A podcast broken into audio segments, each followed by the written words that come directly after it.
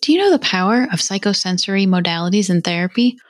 The alternative healing modality called havening uses touch, body movement, visualization, and distraction with amazing results with decreasing trauma response and anxiety.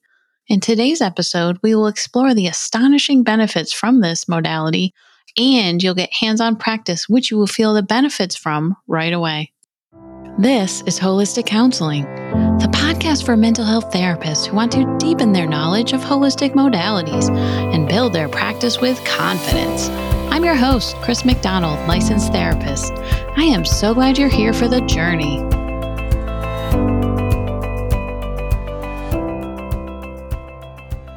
Welcome to today's episode of the Holistic Counseling Podcast. I've been really curious to explore the havening techniques for a long time but I'm so glad you're here with me for the journey. Today's guest is Kristin Krippa, a licensed psychological associate and a certified havening practitioner. A fun fact about Kristin is she loves to travel, garden, and nurture her animals. Welcome to the podcast, Kristin. Hi, Chris. Thanks for having me. Thanks for asking me to be on the podcast. Can you tell my listeners more about yourself and your work? Sure. So I, as you said, I'm licensed psychological associate. I am in my 31st year as a psychologist in North Carolina. I work primarily with children and teens, but I do see adults as well. And I am intensively trained in play therapy and animal assisted play therapy and sand tray therapy, as well as I, as you said, a certified havening practitioner run a group practice and an intensive outpatient program. So you got a whole empire you're building. We're working on it. Yeah. So I know you said travel is your number one thing, it sounds like. Absolutely. Yeah. Yeah. I, I love to travel. I've got a teenager, so it's easier for her to travel with us now than when she was little. We have spent a great deal of time this year, particularly exploring the world. Where's the last place you went? So we just came back from Switzerland, Austria, and then we spent a few days in Germany. Unfortunately, I kind of missed out on Germany since I came down with COVID while I was there. Oh, no. Oh, gosh. I loved your pictures. I try to post them for the people who want to know where I am, and they're usually blurry because, as I said in one of my posts, traveling with a teenager means yes. That's so funny. Always running by things, going click, click. I love it. Oh, that's great. So, what is havening? Can we start from the beginning with that? Sure. So, havening is a modality that clinicians can use, but also other practitioners because it's been opened up to people other than therapists to use as long as you're not working with people who have significant amounts of trauma in their background. But it employs physical touch as well as distraction techniques to help the client either overcome a trauma or maybe we can use it for phobias, fears, as well as self improvement. So, is this a good modality for therapists to use for self care as well? It's an excellent modality for therapists to use for self care and can also teach your family members and use it with them. I've definitely used it with my own my own teenager and when I use it with clients I often will ask if I'm working with a teenager, I'll ask them to teach their family so that they can all participate in using the same technique. In your experience, have teenagers been open to it? Yeah, no, so teenagers are often interested in it because it is a little bit different. And when I explain to them what it's used for, they can understand pretty quickly that it helps them get better faster so that we are able to move into trying something new and different. I often incorporate if working with children and teens, I'll incorporate their parents. If they if their mom comes with them or their dad, I can ask them to participate. And one of the things that I've seen that's been really beautiful in this process for me is watching the parent while they are applying the Havening Touch to their child or teen, and they're helping with the healing process. And often with teens, we go through a phase with our teenagers that they don't really want the hugs and the snuggles that the parents are used to when they were younger. And so now that here's this opportunity to provide this really healing touch. And often, whatever the traumatic experience may have been for the teenager, the parent has a secondary trauma that they're dealing with, knowing that their child or teen is struggling. And so when they're part of the healing process very directly, they get a secondary benefit. That's beautiful. I'm sure it's amazing for you to witness that too. To watch the moms' faces, because it's often the moms that will do the, the havening with their young person, to watch their face when they are applying the touch to their child and to see the child relax and to be a part of the process in a way that other modalities don't allow me to incorporate them and their faces just melt. They start out being really tense because it's a difficult topic, perhaps, or they have their own worries, and then they just soften, and you see them really engaged in the process. And it's, I think, it's a beautiful moment for both of them, for the receiver of the treatment and the one giving that healing touch. It's just really beautiful. It's been something that I didn't anticipate because we didn't in our training talk a lot about having someone else apply the touch. And it was something that I came up with for my own level of comfort, honestly. But now I incorporate the parents very deliberately for this purpose. I could see how that could be very healing as teenagers are often, don't touch me. and to actually have them, but this, to do this modality that's really calming for them is probably great for both, like you said, the parent and the child. Yeah, for sure. It's been just a, a, transformative process for the families when they participate in it. And also for me to see it, it, it's really just a beautiful process. So I know you mentioned there's touch involved. So is this where a therapist touch the client? Can you talk about how that works? And Sure, sure. Well, you know, therapists don't like to touch their clients. I always I always preface I can feel the cringes right now from listeners. I'm sure they do. I always ask permission. I explain it to the client. I have them, I demonstrate the touch for them, and they do it for themselves. And I will ask if they want me to apply the touch for them or if they want to try it themselves. I, I don't have a percentage of how many people choose to have me apply it versus um, themselves you know, it's not an insignificant number of people that'll say, yeah, I'd be happy to have you to do this. I, I do try to incorporate a partner if possible. I've had I've had couples come in together, so I that's a good idea. Mm-hmm, yeah, I will have the other person in the partnership come in to apply the touch if that seems like it might be helpful, depending on what's going on in the family. It seems like giving them the options is is really being trauma informed too.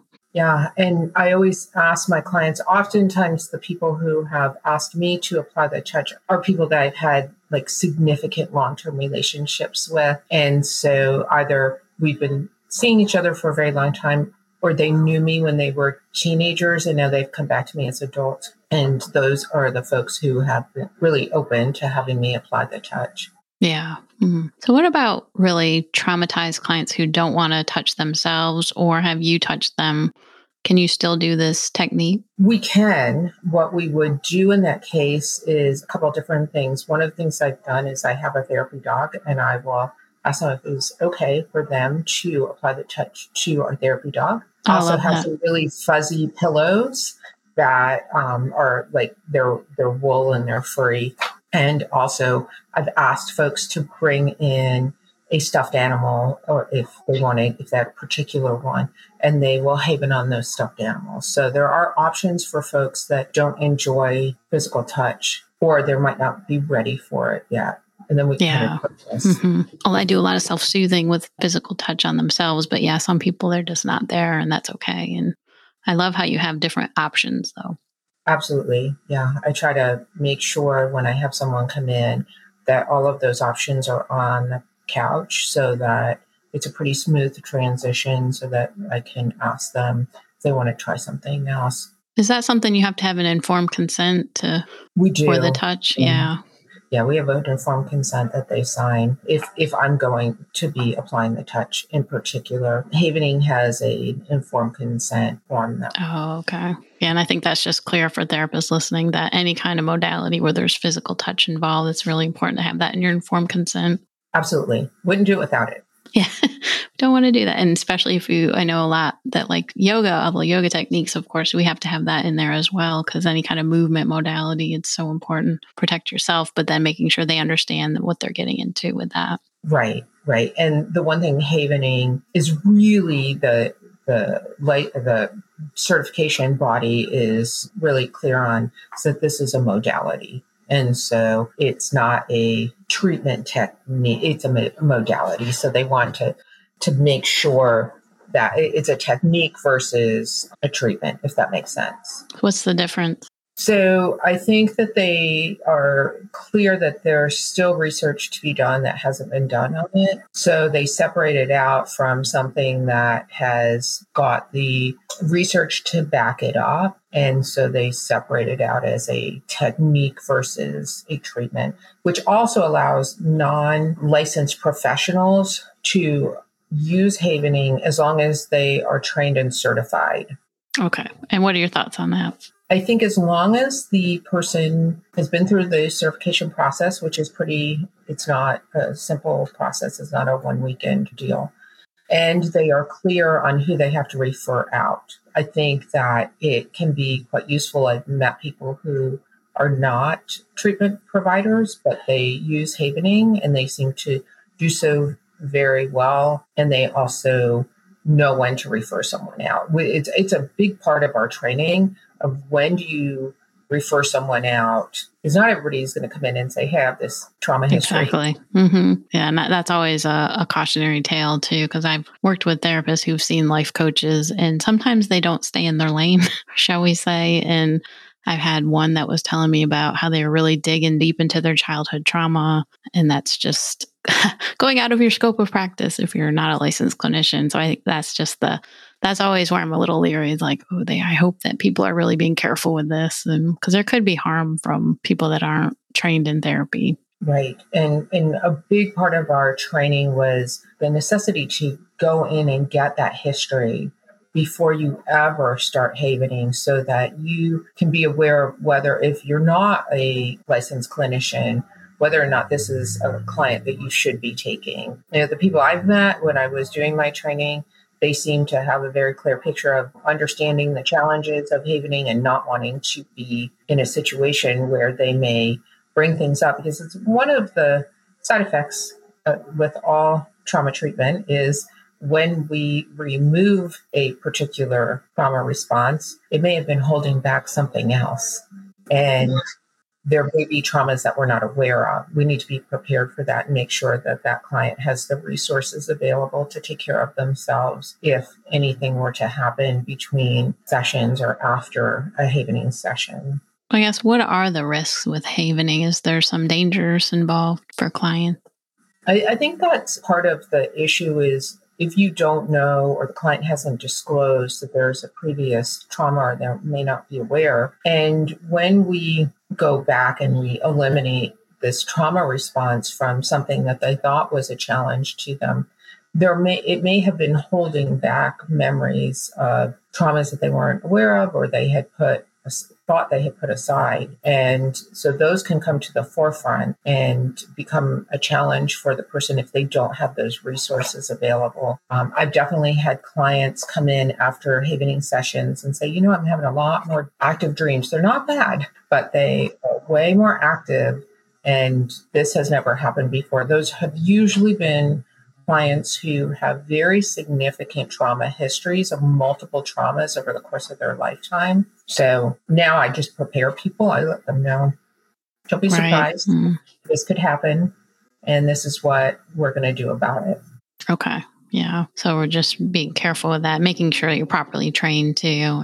I would say that no one should practice havening unless they've been certified. It, it's a process that was um, really helpful and eye opening. Um, it involves, if I remember correctly, it's been a while since I did my training, at least 10 case studies that we go in and write up and discuss. And our instructor watch the videos and make comments. And I think it was a really important process to go through. I wouldn't just read a book and think that I could do havening.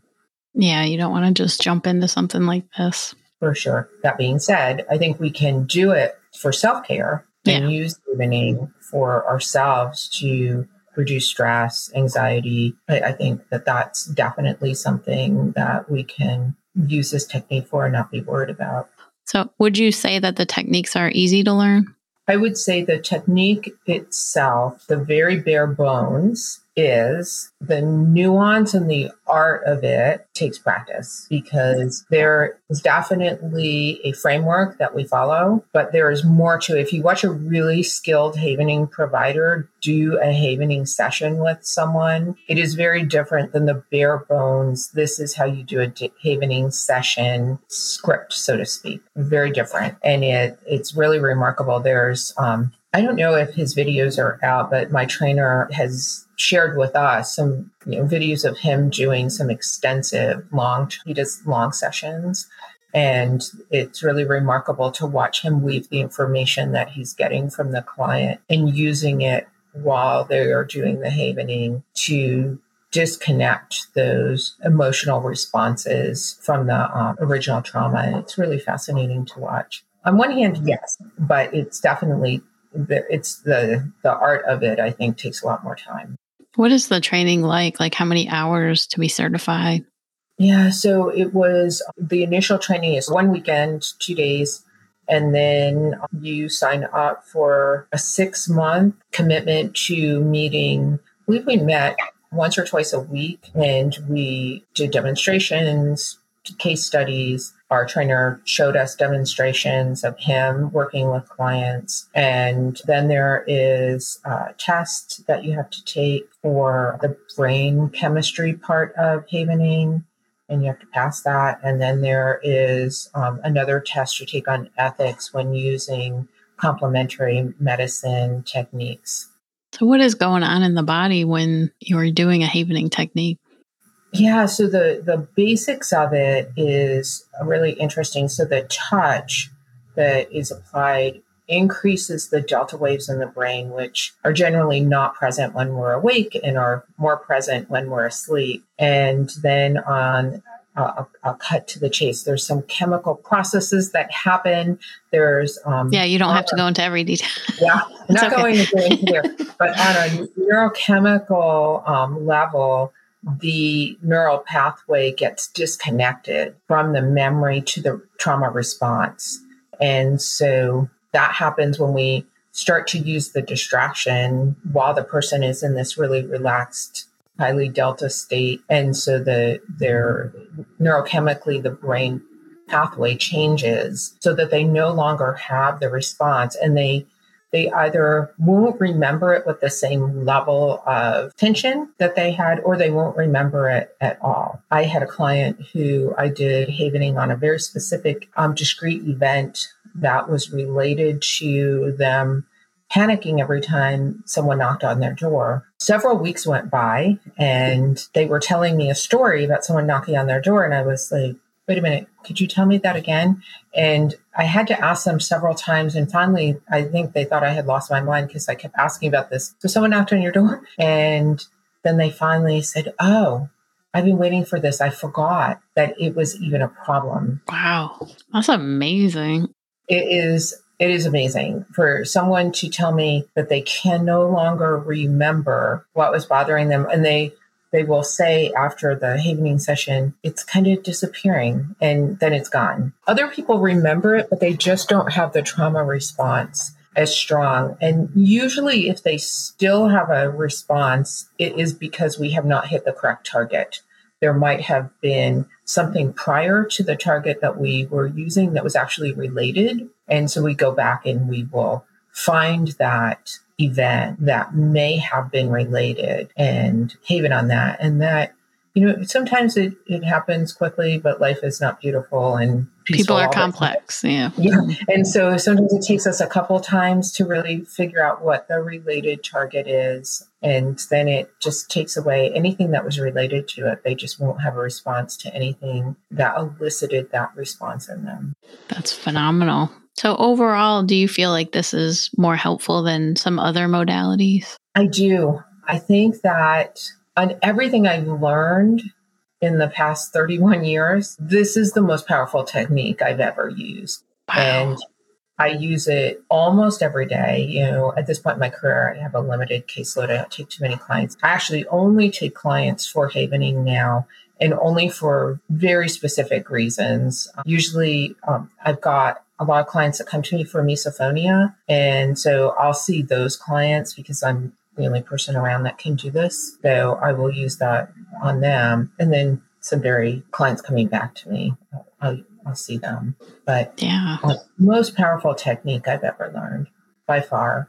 And I know from speaking with clients, no offense to the EMDR folks, I've had clients who have had EMDR before and they've come to me for havening and they prefer, hands down, every single one of them has told me they preferred the havening over the EMDR. I don't know that that's going to be true for every single no, client who's ever had EMDR. That I'm not saying that, but it's just been a coincidence that the folks that have sought out havening have really preferred it. Yeah, I think EMDR is not for everybody. Yeah, I and I think that the feedback I've gotten is this is a little bit more gentle yeah, so, I've heard that too from other modalities because I have I do brain spotting, and some people that come to me have had EMDR, and it's been too too hard for them. Right, because they don't have to. One of the things I love about havening is we don't have to reprocess the trauma. We just bring it to the mind for less than a minute, and then we move into the havening process. And so they they are very quickly put in a more relaxed state. Nice. So, can you walk my listeners through what would a session look like? Sure. So first I would kind of explain havening to a client and then I would demonstrate for them the havening touch. So there's four touches that I show them. I start out by showing them with their hands. So for those folks who are not watching the video, you just take one hand and gently brush the other hand, like the palms.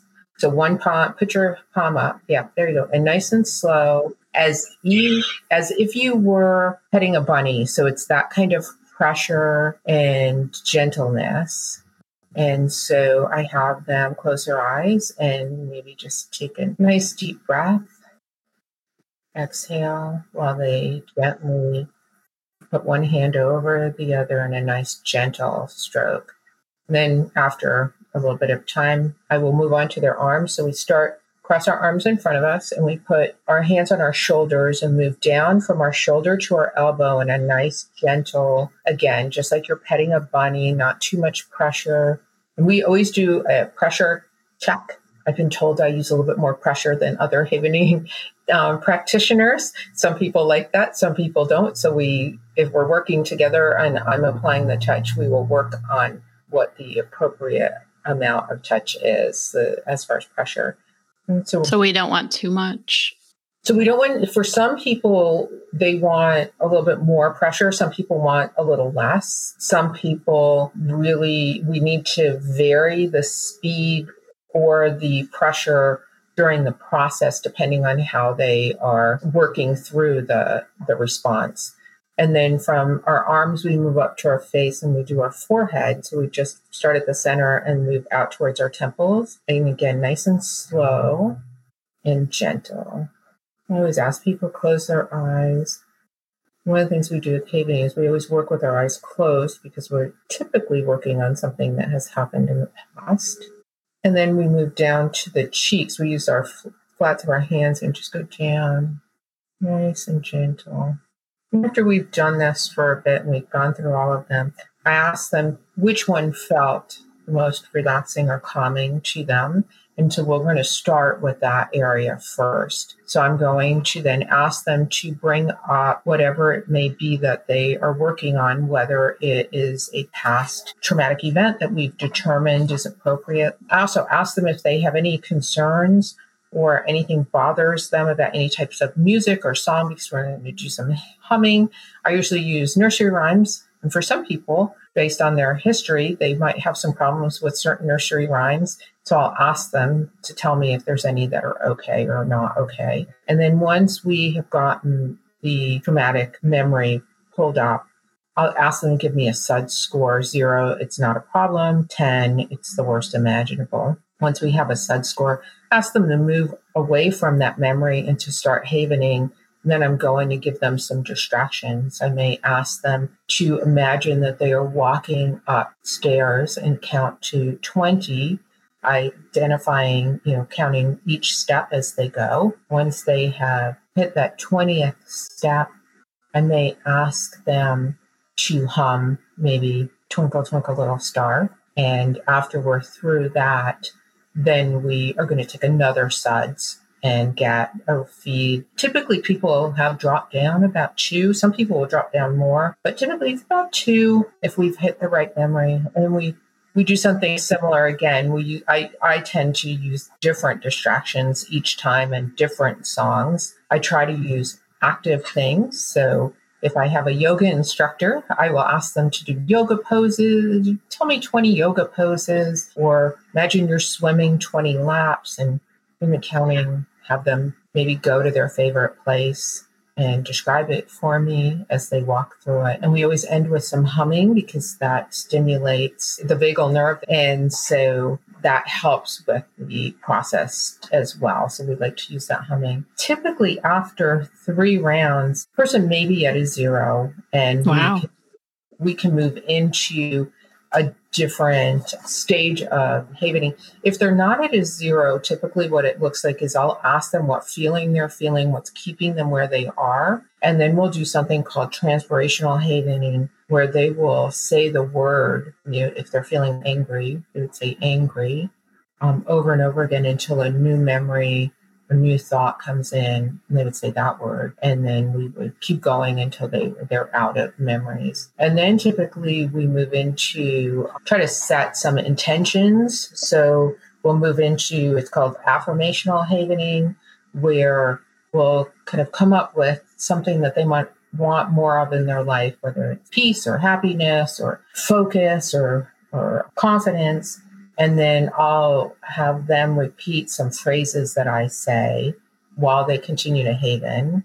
And then it's, let's say they were wanting more confidence. We shift into the affirmational where I'll say a, a phrase and they'll just say the word confident. And then we usually finish it up with the outcome havening where we imagine that they are experiencing whatever it is they're trying to get, that they can see themselves living their lives like that. And then we move into can they feel themselves living their lives with, say, more confidence, to use that as an example. And then they would typically, most people can bring that to mind and will practice that. And we'll use some affirmations for them to use throughout the week.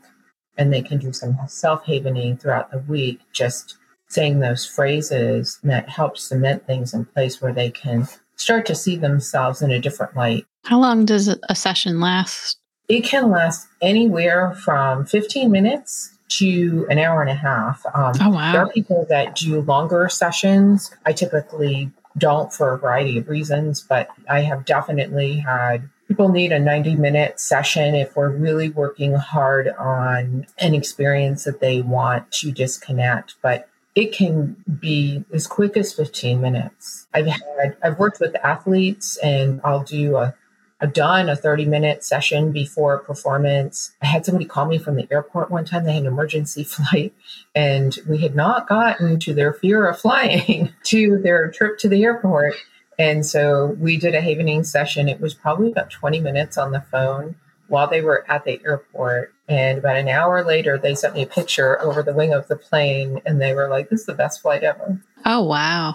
I love it. That's amazing. Really depends on what's going on and what we are trying to accomplish in each session. Oh, I appreciate you sharing the details of that so listeners can get a better idea of what to expect from this and all the steps involved. What's the best way for listeners to find you and learn more about you? Probably our website, www.ncpsychologist.com. Awesome. Well, thank you so much for coming on the Holistic Counseling Podcast, Kristin. Thank you, Chris, for having me. I appreciate it. Yeah, this was great. And I hope listeners that you got a lot out of that episode. Are you frustrated with generic intake forms that don't reflect who you are as a holistic counselor? Having great intake forms are an essential part of building a relationship with your clients. I created my holistic intake forms for therapists just like you. This includes comprehensive intake questions unique to holistic counseling, including questions with physical issues, mental concerns, and spiritual questions. Go to my website, holisticcounselingpodcast.com forward slash resources to find the information and download it for $29.95. And this is Chris McDonald sending each one of you much light and love. Till next time, take care. Thanks for tuning in to this episode of the Holistic Counseling Podcast. Check out my resource page, which has amazing holistic resources and discount codes for products that I have personally vetted. Head on over to www.holisticcounselingpodcast.com forward slash resources. Your support is appreciated.